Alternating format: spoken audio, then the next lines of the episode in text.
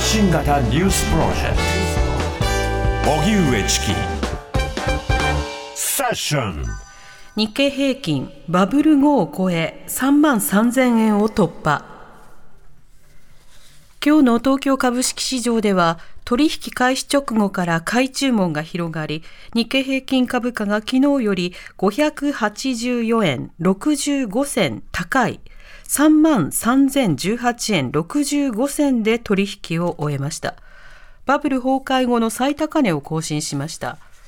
前日のニューヨーク市場でハイテク関連株が上昇した流れを引き継ぎ、東京市場でも半導体関連の銘柄の上昇が目立っているほか、トヨタ自動車やソフトバンクグループが一時年初来高値を更新するなど株価を押し上げました。そのような中、政府は今日、全閣僚で構成するすべての女性が輝く社会づくり本部などの合同会議を総理官邸で開き、東京証券取引所の最上位プライム市場の上場企業を対象に2030年までに女性役員の比率を30%以上とする数値目標を盛り込んだ女性版骨太の方針を決定しました。では日経平均株価、そしてまあ官邸の動きなどについて、はい、エコノミストの蔡真澄さんにお話を伺います。蔡さん、こんにちは。こんにちは。お願いします。よろしくお願いします。お願いいたします。さて、日経平均の株価の推移、まあ、今年の推移というものは非常にこう大きく動いているわけですけれども、3万3000円を突破ということになりました。あの、今日、昨日もこの動きもそうなんですが、今年のこの動き、どういうふうにお感じになってますか？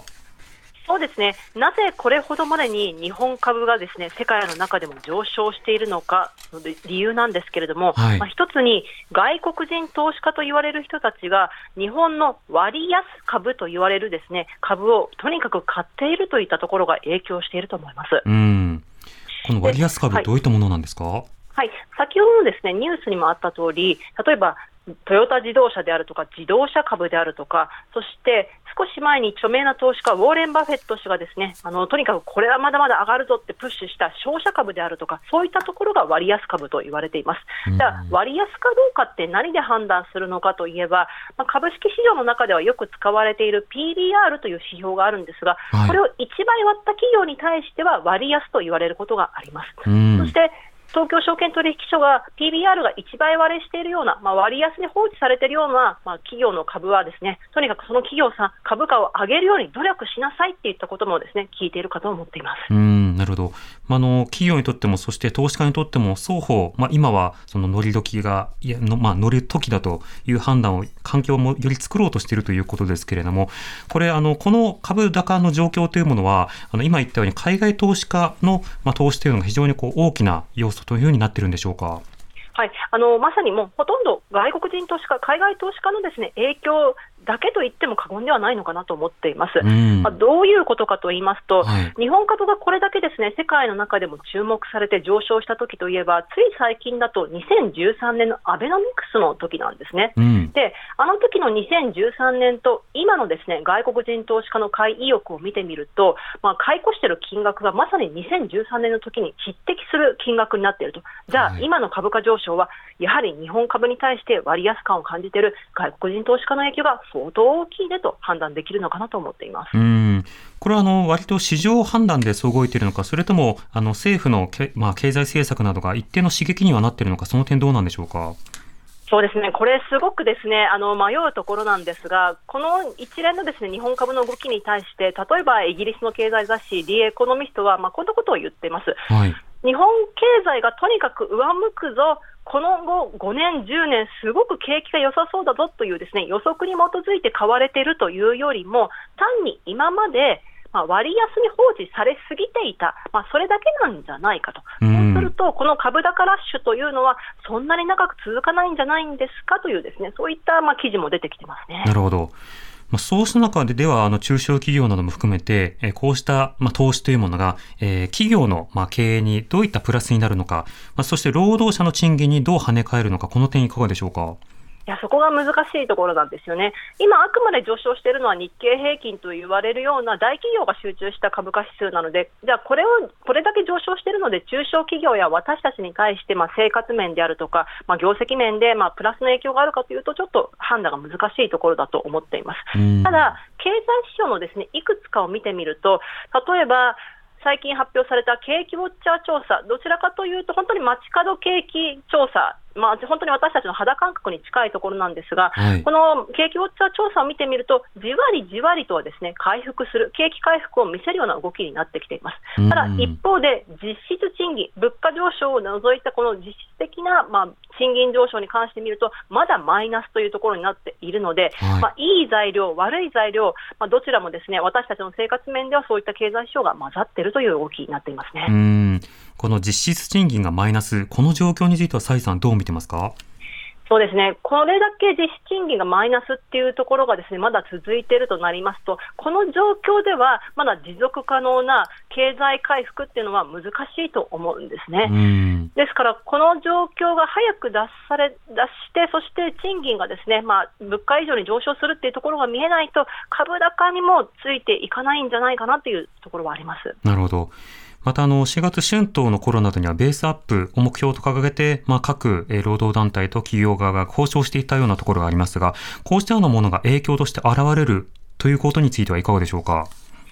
そうですね。あの経済のところでは、まあ、先ほどお話ししたような景気ウォッチャー調査であるとか、一部のところにはですね出てきてはいるんですが、ただ、春闘でそういった話し合いは出てはいるものの、物価と加味したときに、まだ物足りないっていうのが、まだ現状かなと考えてますうん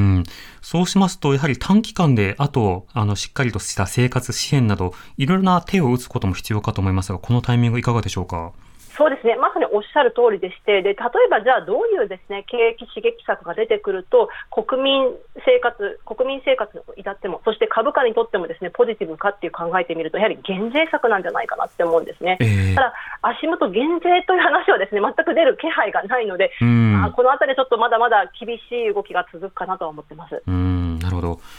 一方で政府がプライム市場上場企業対象に、えー、2030年までのまでに女性役員の比率30%以上とする、まあ、こういった数値目標を盛り込みました。女性版骨太の方針を決定ということなんですが、蔡さん、こうした発表の動きについてはいかがでしょうか？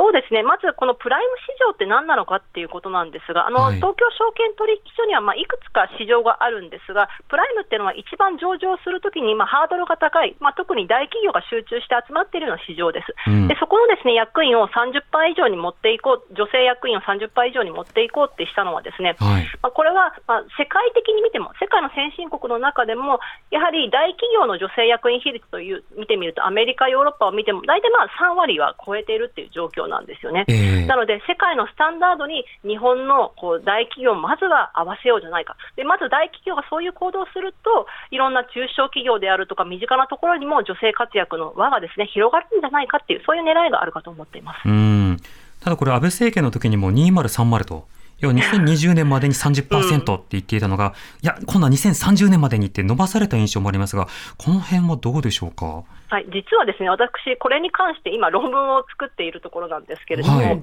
あの政策の影響は確かにあったんです、アベノミクスの時も、えー、あったんですけど、ただ、全然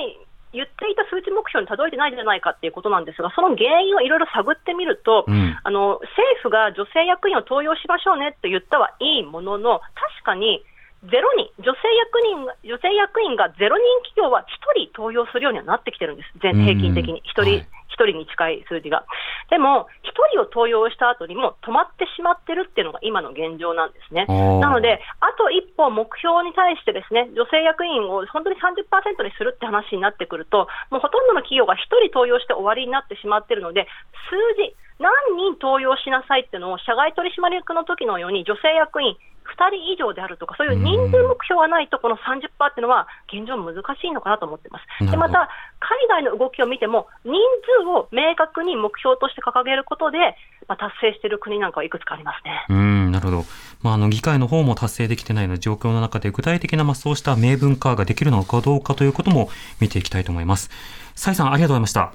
ありがとうございました。ありがとうございました。エコノミストの蔡真澄さんにお話を伺いました。TBS Radio. 発信型ニュースプロジェクト。セッション